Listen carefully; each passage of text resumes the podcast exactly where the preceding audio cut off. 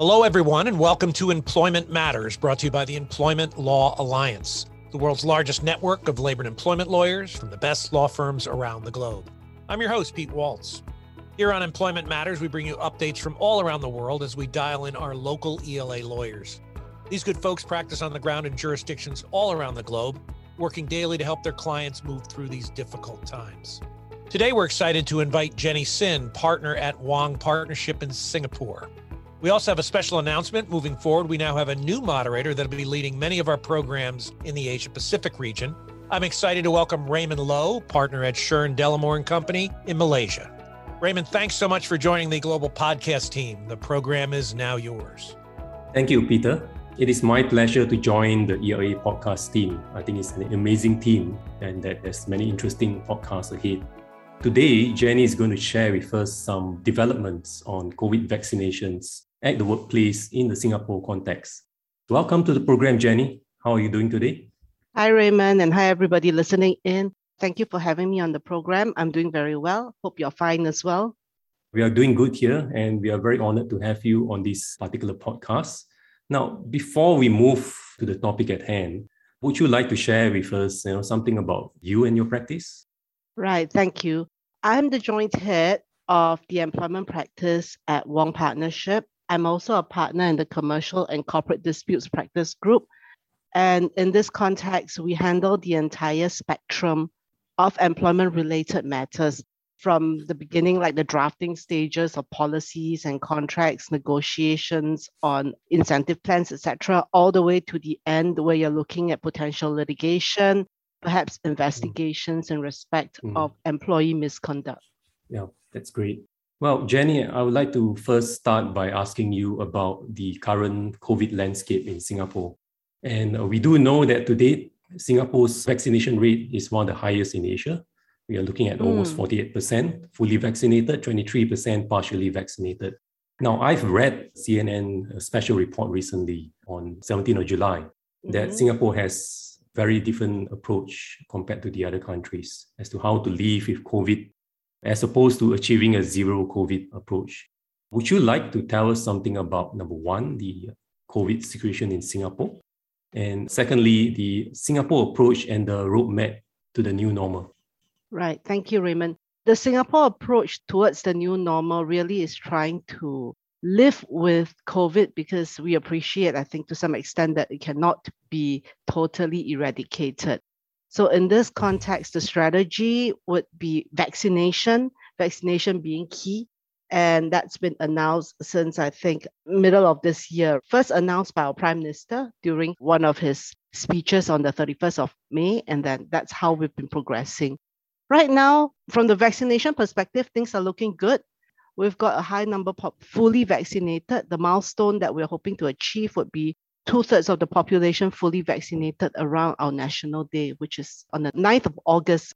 Now, talking about vaccination, does the Singapore government currently mandate vaccination in Singapore? Yeah, vaccination is still pretty much a voluntary exercise.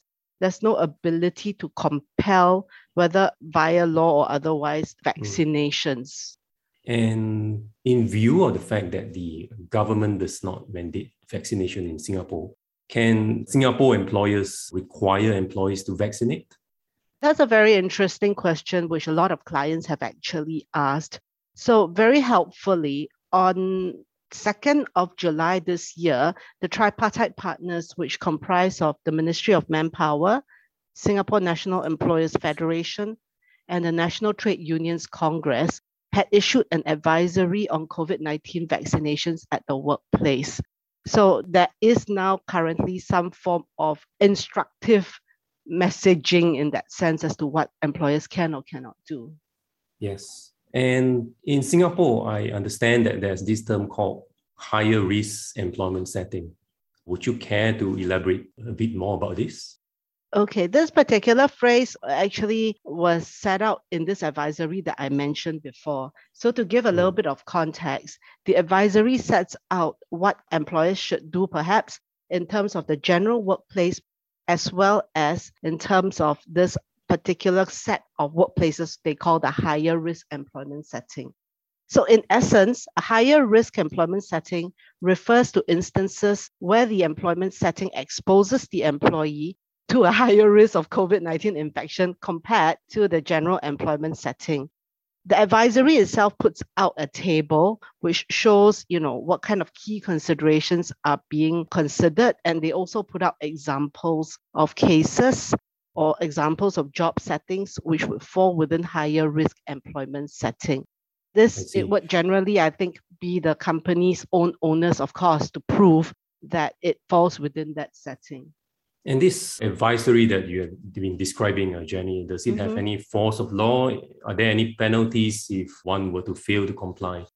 No, it does not have a force of law. It's really merely instructive to that extent, but it's actually quite helpful.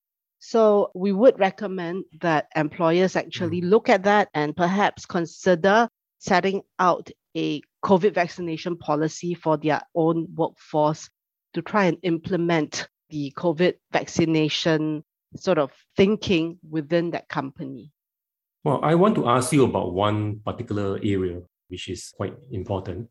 Does the advisory provide any guidance about employees who are not able to receive vaccination for either medical reasons or even religious reasons?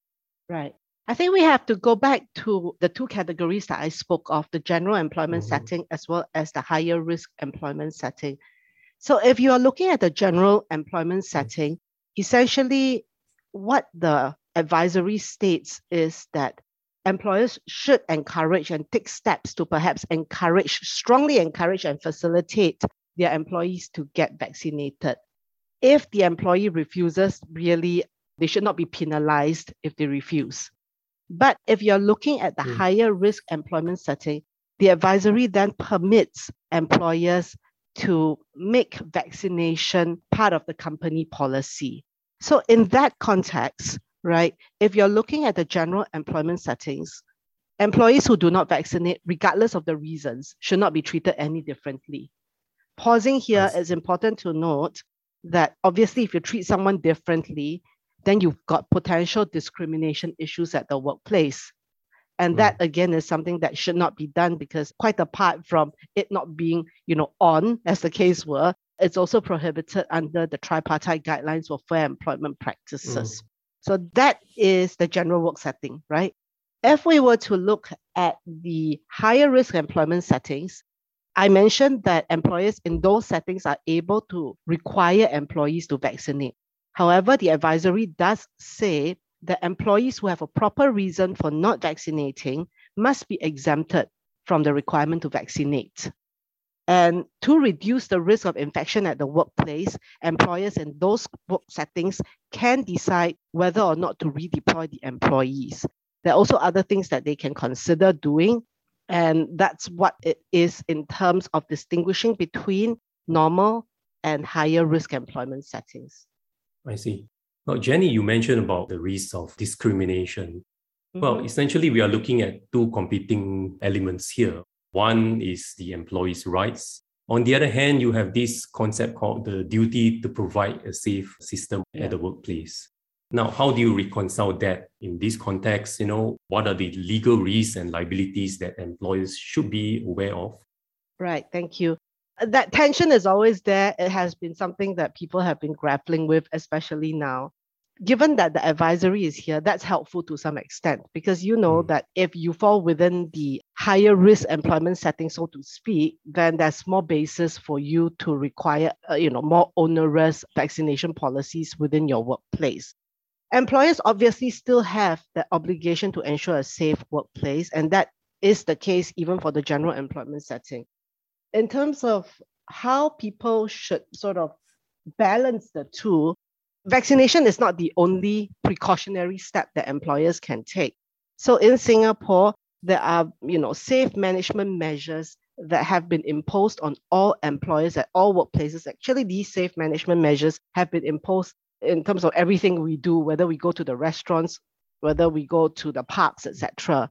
So employers should make sure that they continue to observe these safe management measures at workplaces. This includes wearing of masks, etc.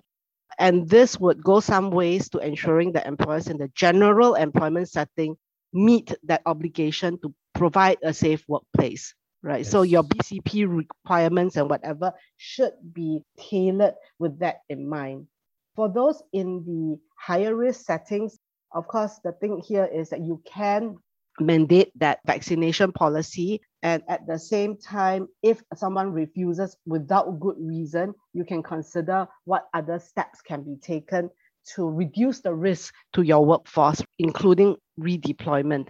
I think here right it might be quite useful to also point out that the advisory allows employers in the higher risk setting to also make reasonable efforts to find out why employees decline vaccination and try and address those concerns. So it's not a situation where you're saying, I'm forcing you to do this, but more a situation where I'm trying to also explain to you, suggest to you, strongly encourage you to vaccinate. But employers might want to take note, right, that if you are in the higher risk setting and the employee refuses to vaccinate, even though he or she is able to, then, like I said, you can redeploy there are also other things that you could consider adopting. For instance, you know, if the employee does not vaccinate and there are COVID related costs, for instance, cost of testing, cost of stay home accommodation, etc., if the person has to be made to stay home because of uh, infection, then some of these costs actually can be recovered through salary deductions or requiring the employee to pay directly. So that that's another aspect to persuade maybe people yes. who are on the fence. Yes. And, and talking about vaccination policy, would you care to maybe highlight three most important points that employers should be aware of and the three things that they should put in the policy? First of all, if you're operating in a general employment setting, your policy should sort of set out strongly why you are encouraging employees to vaccinate, right? That is the educational perspective. Explain okay. the benefits yes. of vaccination. One other thing I thought might be useful would be to set out there that employees should not spread inaccurate vaccination information. A lot of times, I don't know about you, but you know, you I have received WhatsApp messages, etc., from people, well-meaning yes. people, telling you about how vaccination may make you magnetic, etc. and all of these are perhaps not accurate, right? From that perspective, these sort of fake news can actually cause people to have concerns about vaccination. So the second point, apart from you know encouraging them to vaccinate, is to explain that you know internally at least do not spread inaccurate vaccination information. The third thing could be you want to set out incentives to employees who want to get vaccinated. Incentives could include paid time off to go for the vaccine, paid time off if the person suffers any side effects from the vaccine. I know you said three, but I think it might also be useful to set out, you know, the employer's perspective that if you're unvaccinated and you're in a general employment setting, you will not be terminated because of that. I think that's to protect the employer as well, right? Because we yep. talked a little yep. bit about the discrimination. And perhaps you can expect, as with all cases, that there might be issues relating to employees who dispute the vaccination program or issues arising out of that. So dispute management process could also be set out if it's not already set out in the grievance procedures that the companies have just one additional point to talk about the higher risk settings, because what I've mentioned would be for general employment settings and of course can also be adopted for the higher risk settings. But if you're in the higher risk settings, I think it's also important to add three other points. One is the rationale why the company requires vaccination. Number two is the consequences for failing to vaccinate, because we mentioned that you could redeploy, you could have cost recovery, things like that. So the consequences to the employee who is medically fit but refuses should be put in. And number three, you might also want to put in eh, whatever forms of assistance the company will be offering to individuals who suffer from adverse complications due to this vaccination requirement. Interesting. Now, we have heard of this phrase no vaccine, no entry to the workplace. Some companies have adopted this. I just want to get your thoughts, you know, on whether this is legally permissible in Singapore and whether employees in, in Singapore are in fact considering this. I mean, I've had questions asked about this particular issue. I think if you look at it, I would now, given the advisory, assess whether the employment setting is higher risk or general. If it's general, given what's already stated, I don't think you should adopt the no vaccine, no entry policy. If it's higher risk, then that could be something that can be considered. It might also be useful to consider this other aspect. For instance, what is a higher risk setting? We talked a little bit about it just now. Just to give you an example, people who have to work in settings where it might be difficult to wear your mask, that could be considered a higher risk setting, or that is a higher risk setting. High density workplaces, for instance, construction, marine shipyards, you know, places like this, right? Mm. If you were to imagine a large organization in the construction business, parts of their workforce, those in the construction site, would be higher risk. Parts of their workforce would not. Those in the office obviously would not. I think for those kind of employers, it might also be something that they should consider, which is to have different policies for different groups of their workforce. You know what I mean? In the sense that yes. those in the office should not be subject to the same types of requirements. I see. I see. And I suppose that would apply equally to the concept of perhaps uh, segregating employees based on their vaccination status. For mm. example, mm. if you have vaccinated employees, you could put them to a particular section in the office and those who are not vaccinated to a different floor. Would that view be applied uh, as well? I think the internal BCP or business continuity, you know, processes that the company adopts, they can mm. still consider whatever is most appropriate for them for the general settings, you can't redeploy. So you, you might want to consider that, you know, but I don't think it's mandated and it's necessary. But ultimately, if you were to say these group of people cannot come into the office or this group of people can only sit on a certain floor, that kind of thing, if that certain floor happens to be worse off, for instance, for some reason, that person perceives that, you know, being put together in, in a setting with only unvaccinated people exposes him to more risk you could be opening yourself up to another set of challenges. Yes, great. Well, any any concluding remarks, uh, Jenny? I think employers should still continue and must still continue to observe safe management measures at the workplace. As with all countries, I suppose, changes to regulations and advisories happen could be at the drop of a pin, right? Because things happen so rapidly. So they should diligently monitor these changes, which are always put up on our government websites given that people are genuinely concerned about vaccinations, employers should always exercise sensitivity and compassion while explaining the requirements or benefits of vaccination.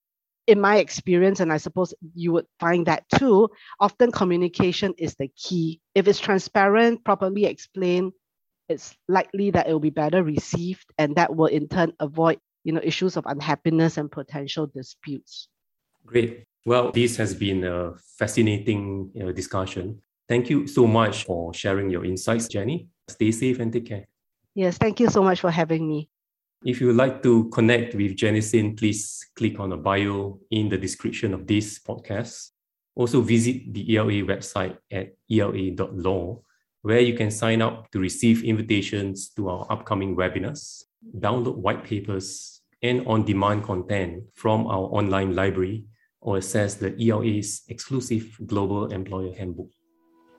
You have been listening to Employment Matters, a podcast brought to you by the Employment Law Alliance, the world's largest network of labor and employment lawyers from the best law firms around the globe. I'm Raymond Low, and thanks for listening.